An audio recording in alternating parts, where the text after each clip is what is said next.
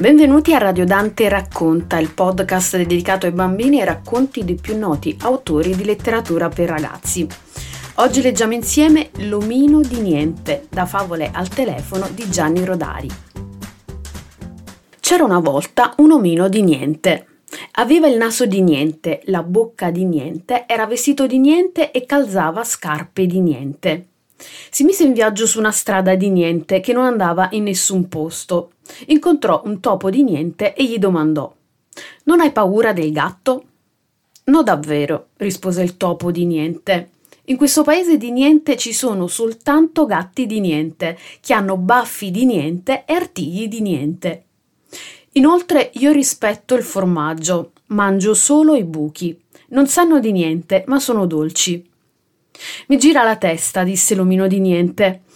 È una testa di niente, anche se la batti contro il muro non ti farà male. L'omino di niente, volendo fare la prova, cercò un muro per batterci la testa, ma era un muro di niente, e siccome lui aveva preso troppo slancio, cascò dall'altra parte. Anche di là non c'era niente di niente.